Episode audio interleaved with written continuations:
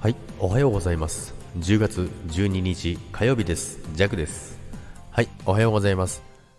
そして今日もよろしくお願いいたします。そしての意味がよくわからないですけども、今日もよろしくお願いいたしますということですね。昨日はですね、また久々に夜ライブやってですね、また皆さんとゆっくりとね、お話しする機会ができてね、えー、ジャクは楽しかったです。まあ、夜のライブもいいですね。やっぱりゆっくりとね、お話しすることが、あのね、コメントを読んだり、あのそのコメントについてゆっくりやり取りすることができて、楽しいなと思いながら昨日はやってましたけども。ではですね、あの今日はですね、あのサムネにもある通り、ギリギリの方が、ギリギリの方が燃えるよねということなんですけどもね、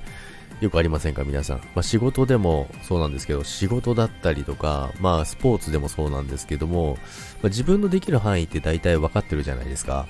その範囲って大体自分でまあ、もう決めちゃってるというか、まあ、はあの判断しちゃうじゃないですか。ここまではできるなっていうのがあるじゃないですか。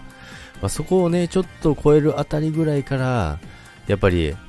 ね、あの、分かれると思うんですけども、意見がですね、意見というか、その、向き合い方がですね、そこはですね、弱はやっぱりね、そこを超えてくると、やっぱり燃えてくるんですよね。ちょっと無理じゃないかなっていうとこからが、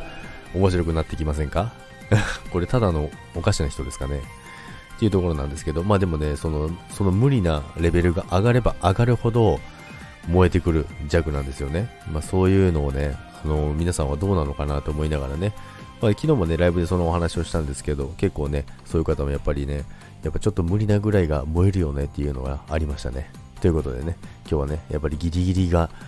燃えるよねということでね、ギリギリの一線を越えたところから燃えるということですね。ということで、今日は